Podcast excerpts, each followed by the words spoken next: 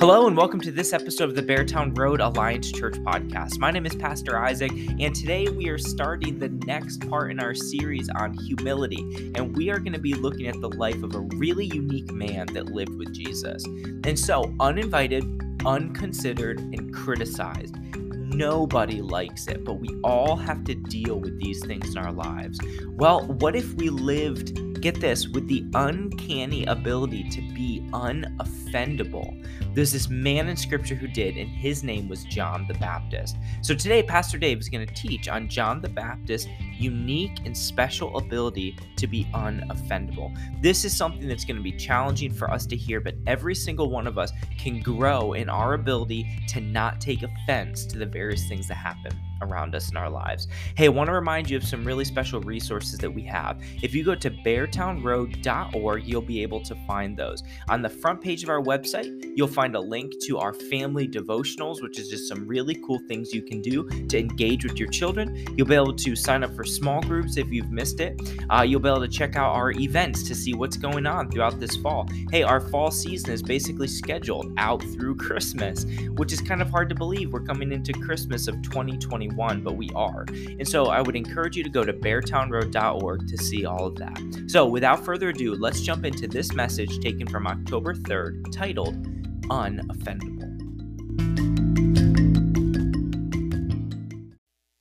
All right, so we are on part three or episode three of this series called Humility. And um, the word humility comes from this word humus, which means from the earth um, or low. Uh, Adam was formed out of the dust of the ground.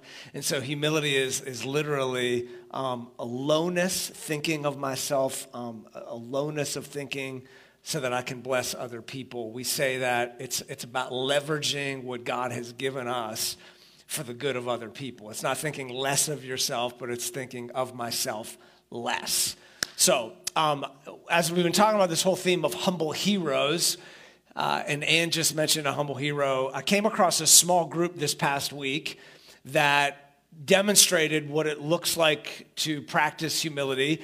Every year, we give each small group $500 to serve in the local community. And this group right here, this is actually two groups that came together to uh, make mugs and put words of encouragement and some Amazon cards and just some treats. They made about 70 of them to give to the staff and teachers at Dra- Jasper Troupsburg High School because due to the floods, they had to leave their building and find a new building. So I just thought that was a great idea for them as small groups to come together and say, let's leverage what God has given us to be a blessing to other people. So today we are talking about John the Baptist, who really has an extraordinary story of humility. We learn of John the Baptist's story at the very beginning of the book of Luke as his father, Zechariah, a priest, walks into the temple. He's offering incense or worshiping God, and an angel just shows up, right? And, and says to him, you're going to have a son in your old age, even though your wife and you are really old and beyond childbearing years. I'm miraculously going to give you a son. And he's like, I, I don't know, that's, that, that's crazy. But the angel says, This son that you're going to have is going to be great in the sight of the Lord. Many of the people of Israel will he bring back to the Lord their God, and he will go on before the Lord in the spirit and power of Elijah to turn the hearts of the fathers to their children. So, John the Baptist, you know, 30 years after this um, prophecy is out in the wilderness, and he's kind of far away from the, the, the, the, cities of the town of the place and i just imagine dozens and dozens of hundreds maybe people just lining up to get baptized, not only to get baptized, but to uh, repent of their sins and to say, look, I, have been a fa- I haven't been the best father.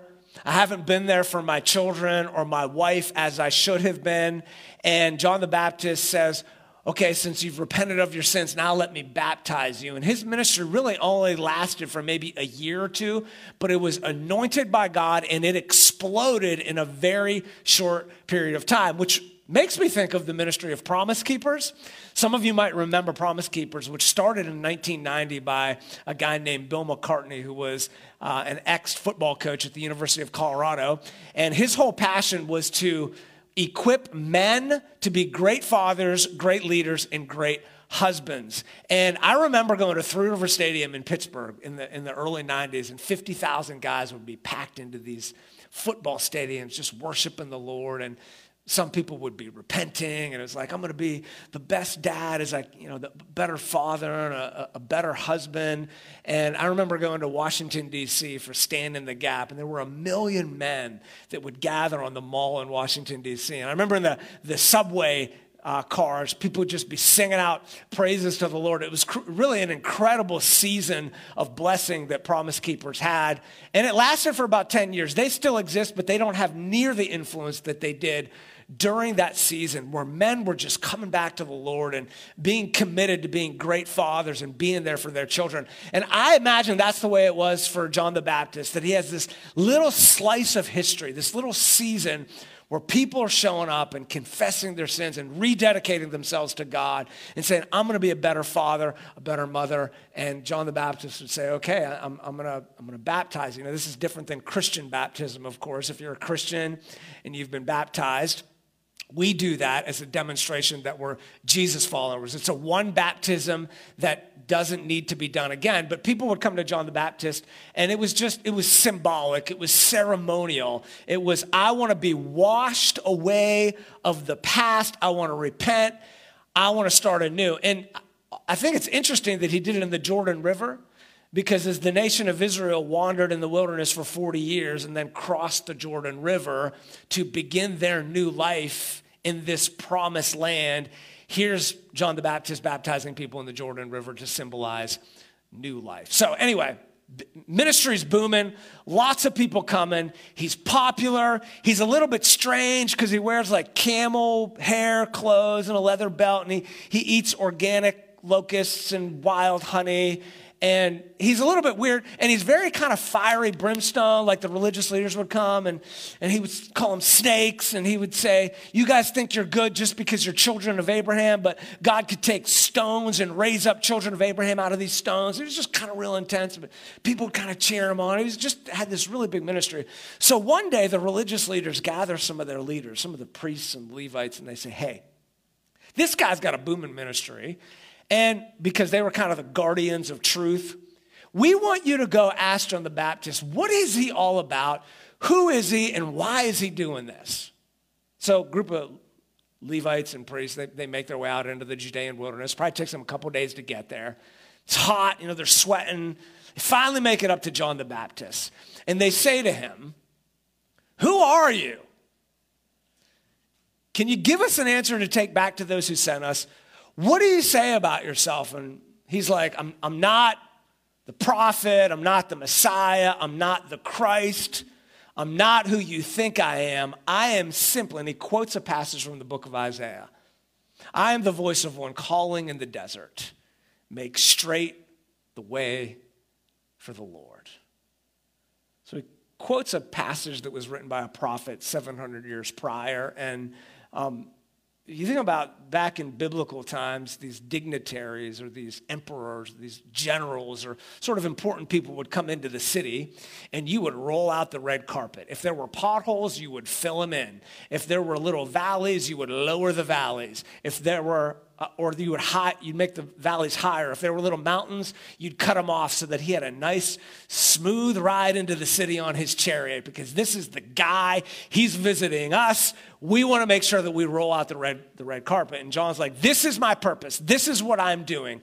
I am rolling out the red carpet. I am pointing to a man among you who stands one you do not know, the thongs of whose sandals I'm not even worthy to untie. This is an extraordinary statement. This man that I'm pointing you towards, I'm not even worthy to stoop down and untie his sandals and wash his feet, which was the job that was relegated to the lowest slave in society.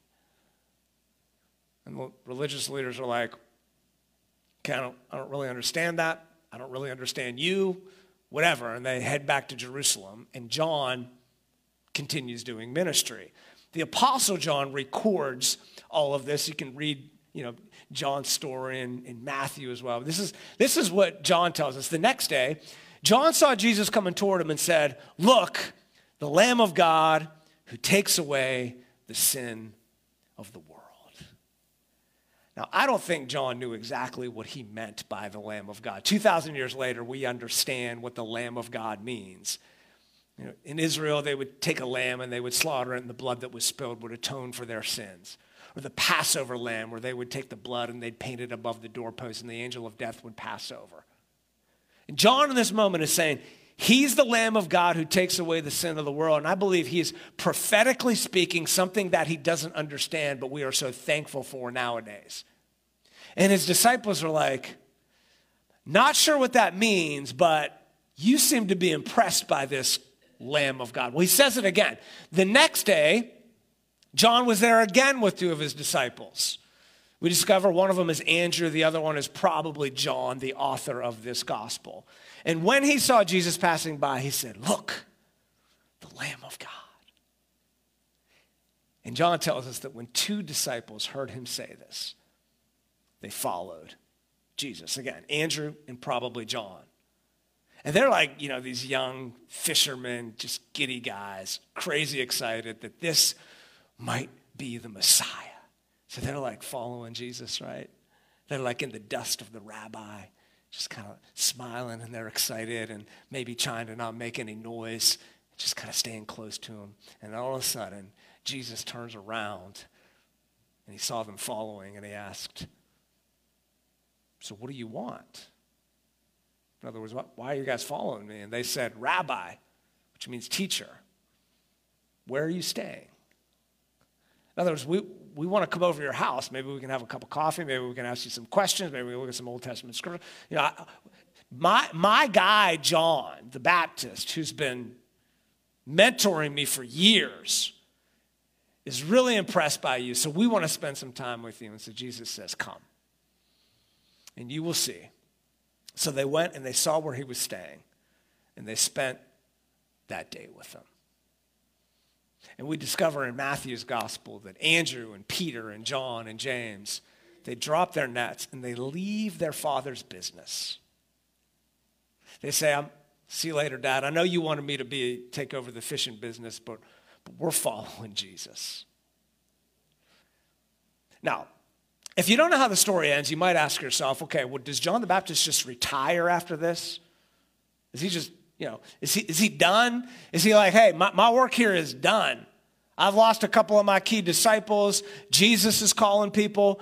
My job is to just point people to Jesus. Maybe he just retires, you know, kind of kicks back, collects his 401k, buys himself a nicer tent, you know, buy, you know, sells locusts on the side, I guess. Maybe people like wild honey, that, that sort of thing. My job here is done.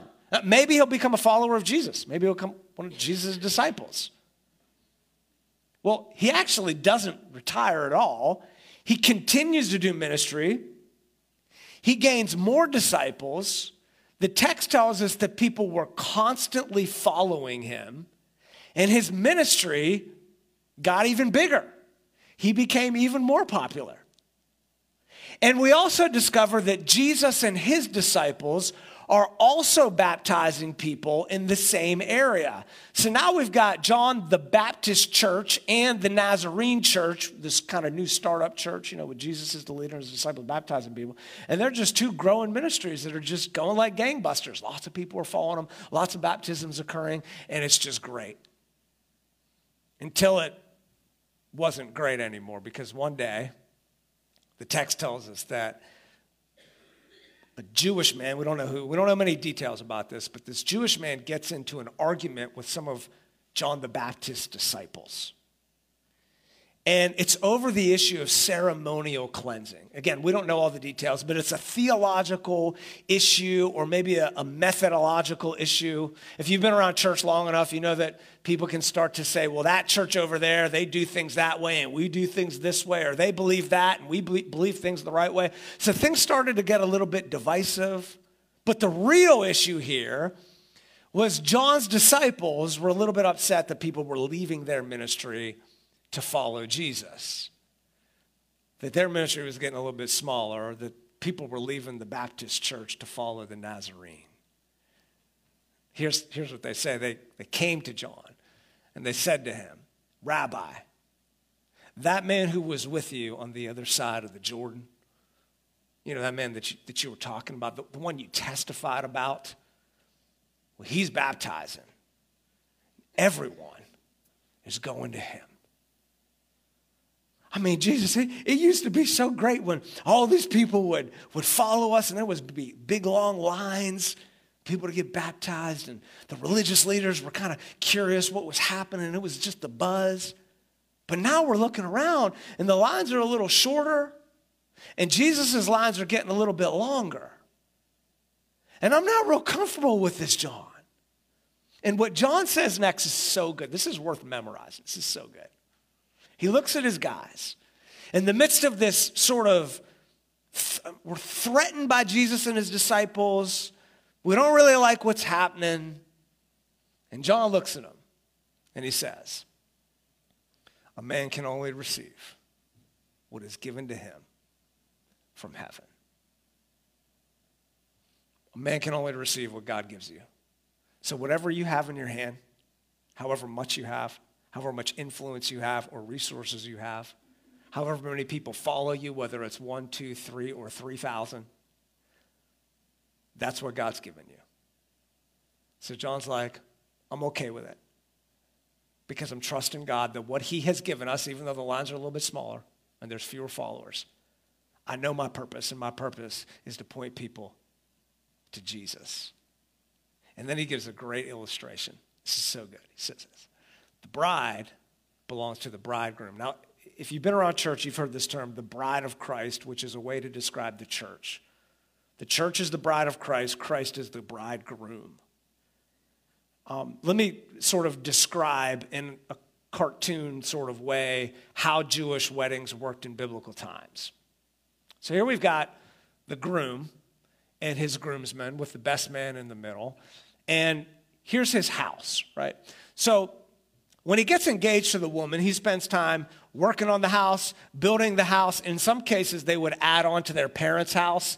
There's a verse in the New Testament where Jesus says, I'm going away to prepare a room for you, which is this language. The guy's preparing a room, he's fixing up the house so that when they get married, they can live in this house. So it's time for the wedding night. And everybody's excited because they're like, oh, this is going to be great. You know, the, my guy's finally going to marry this, this woman, and then we're going to have this big party. So the, the groom and the guys, they make this procession down the street. In those days, you know, people didn't travel very far. You typically met somebody who was nearby you. So they make this procession from his house all the way to her house. And the man goes inside and they do their wedding vows. They have their wedding. And in the meantime, the guys are waiting on the outside. Eventually, the bridesmaids show up, right? You might have like 10 virgins or you might have 10 bridesmaids. Jesus gave a parable about the 10 virgins. He's like, make sure you have enough oil in your lamp because we don't know how long they're going to take inside. They could be in there for like a half an hour. You know, you do your, your vows real quick, like real fast, and then you just get out of there. Or they could be in there for hours. Who knows? I mean, they could be in there reading each other love notes or smooching or singing each other a song or who knows how long they're going to be. But you as, as, the, as the guys and the ladies are like, all right, how long is this going to take? We, we want to go to the reception, right? We want to party. We want to we want to enjoy one another's company, and they're just taking their good old time. And then all of a sudden, the man and the bride come out of the house and they shout out something like, We're married, it is finished, let's party. And the bride grew, or the, uh, the best man and all his guys and the ladies, they're like, Yes, I am so joyful that I finally get to hear the voice of the bridegroom. And the bridegroom takes all of his wedding party and the bride and the groom head back to his house where they enjoy a seven day long banquet with a nice big cake and they dance and, and everything works out. That's how a Jewish wedding worked. Now, with that in mind, here's what John the Baptist says. This is so good. He says, The friend or the best man who attends the bridegroom waits and listens for him and is full of joy when he hears the bridegroom's voice. Right? So, again, as they're out there waiting, and the bridegroom says, It is finished, it's time to party, he's like, yes, as the best man, he knows that his role is to put the spotlight completely on the bridegroom and the bride. It would be ridiculous if the best man said, Hey, I just want you guys to know that I am the best man, which means I'm better than all of you. So we're not going to make this about them. We're going to make this about me. So I'll get up and I'll give a speech about how great I am, and you guys can tell me that, right? That'd be ridiculous. We've all been to a wedding where the best man gets up and he gives a speech to say how great the groom is. And then he just sits down and he gets out of the way so that the wedding can be all about the bride and groom. And this is what John is saying. He's saying, I'm like the best man who's pointing people to Jesus. And now that he's ready to begin his ministry, that joy is mine. And it is now complete. My work here is done. And the voice of the bridegroom has superseded the voice of the one crying in the wilderness. You ever get superseded? Has that ever happened to you? Like whether it's at work, someone else comes in, they take that position you wanted, or they get a little bit more credit, or they get the awards, or they get the accolades, and you're like, wait, I thought that was supposed to go, go towards me. I mean, I remember when I, when, I, in, when I was doing youth ministry for several years, and you, you invest all your time and your energy, and I'll never forget, we hired a new guy, and we went on a retreat. He's with the kids, and I just like put a little note, he's hanging out with all the kids, laughing late into the night, put a little note on the whiteboard. I love you guys. We'll see you later. And I just kind of walked away, and that was it. And it was, it, it, it just feels, it feels at times a little, it's like, I'm being replaced, I'm being superseded. But when you know that your role is to point to somebody else, you don't get offended and you're okay with that because it's not about me, it's all about him. I love what John the Baptist said. This is another verse that you should memorize. This is so good. He says, Look, I, I, I must become greater or he must become greater, and I must become less. If the lines get a little shorter, my ministry gets a little smaller, that's okay.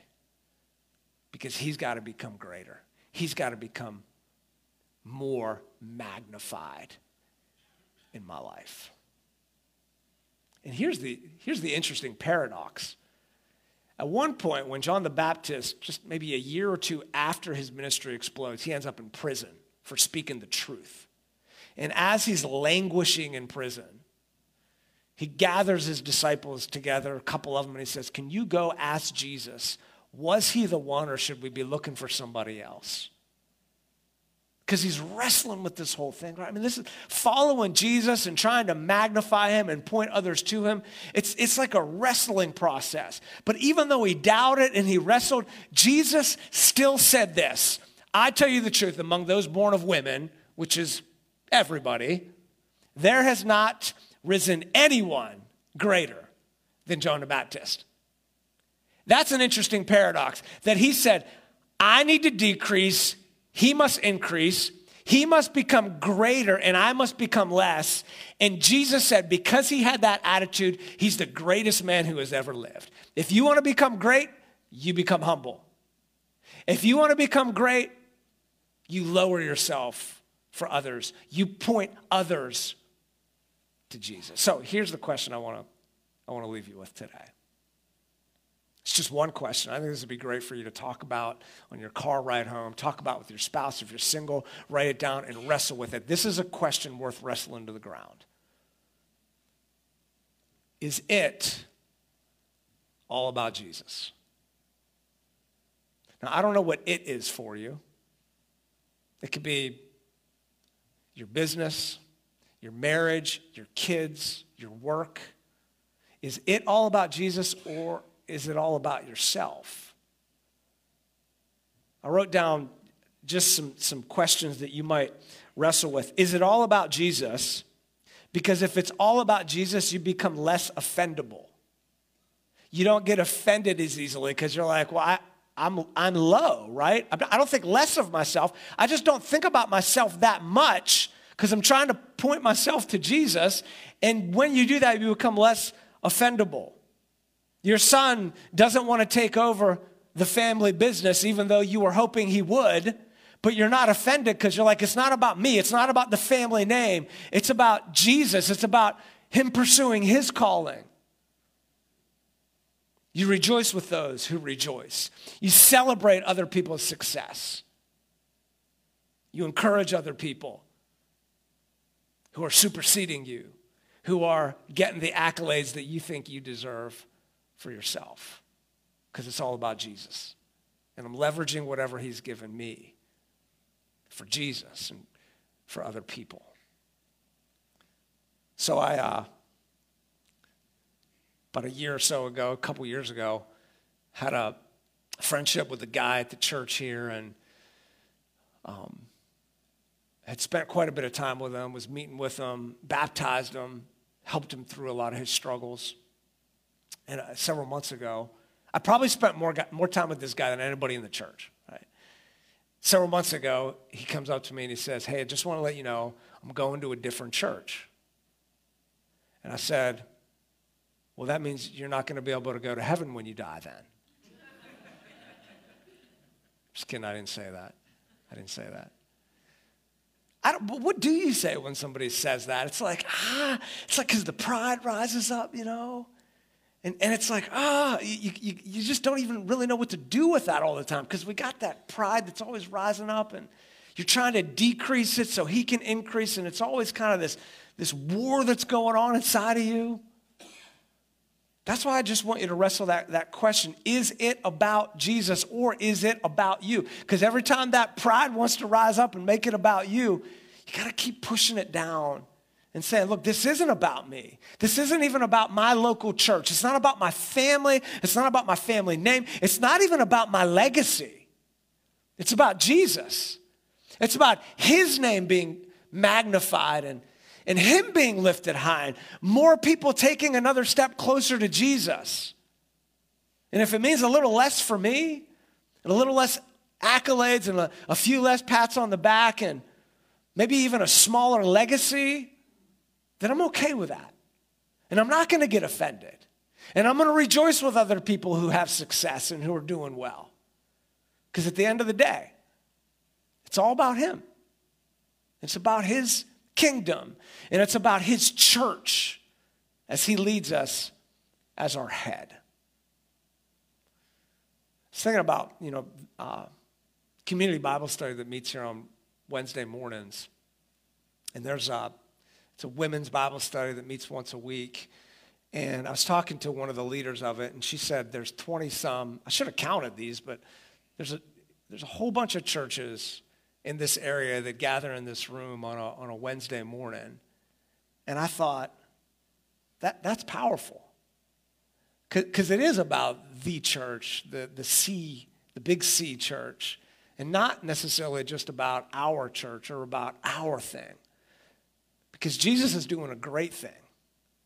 And we're privileged to just be a part of it. So I, I, come back to that question again that I hope you will wrestle to the ground and maybe even discuss with somebody today. It's simply this Is it, whatever it is, right? I mean, you know that, that argument you got with your spouse this past week, or maybe even this morning on your way here? Sometimes conflict's good. Sometimes arguing with your spouse is healthy, but most of the time, it's because you're making it about you instead of Jesus. You know why you get upset and offended and angry sometimes way too easily? It's because you've made it about you instead of Jesus. And if we could just take a page out of the book of John the Baptist, and when that pride starts to rise up, that we would just push it down and say, you know what, this isn't about me. It's not about my thing. It's not about my name, not about my family. It's about pointing people to take another step closer to the King of Kings and the Lord of Lords. Because at the end of the day, I want you to have an abundant life in Christ, a free life in Christ. So I'm going to do everything I can to push me down and to push him up. John 3:30. He must increase and I must decrease. Because at the end of the day, that's all that matters is Jesus. So let's pray together. I'm going to ask the worship team to come up here as we close with a song about magnifying the greatness of our God.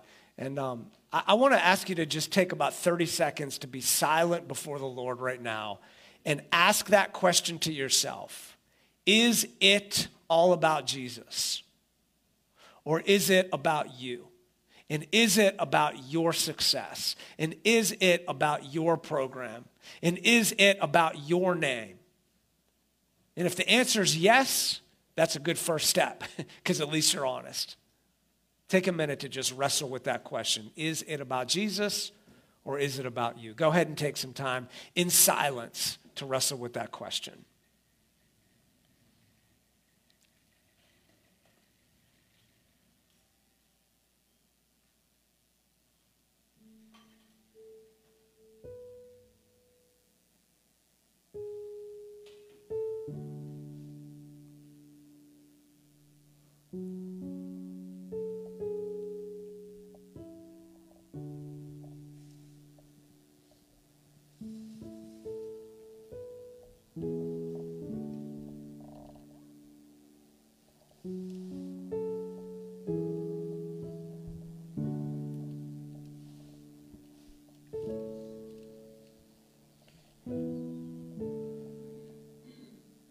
Lord, we believe that your Holy Spirit speaks to us and puts your thumb on areas of our life where we've made it about us.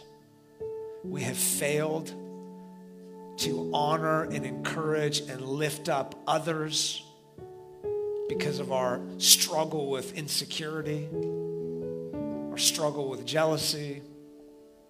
We confess that to you. We, we put it to the feet of the cross and accept your forgiveness. We repent.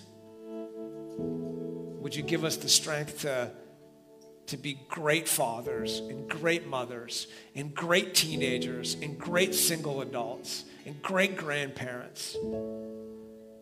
Would you help us to be great? And we know that greatness equals humility. Just pointing people to you. Help us to do that, Lord. Sometimes it'll be painful hard because pride rises up. But would you help us through the power of your Holy Spirit to make you greater and to make ourselves less? We pray this in the matchless, powerful, awesome name of the God of the universe who is deserving of all of our magnification.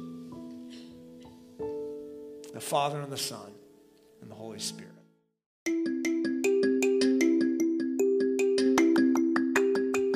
Well, I know that that was a challenging message because anytime we're challenged to step outside of ourselves and to not take offense, it kind of strikes somewhere really deep. And so we're hoping that this message was an encouragement to you and really challenged you to go deeper in your faith. And so until we are together again, thank you so much for joining in on this episode of the Beartown Road Alliance Church Podcast.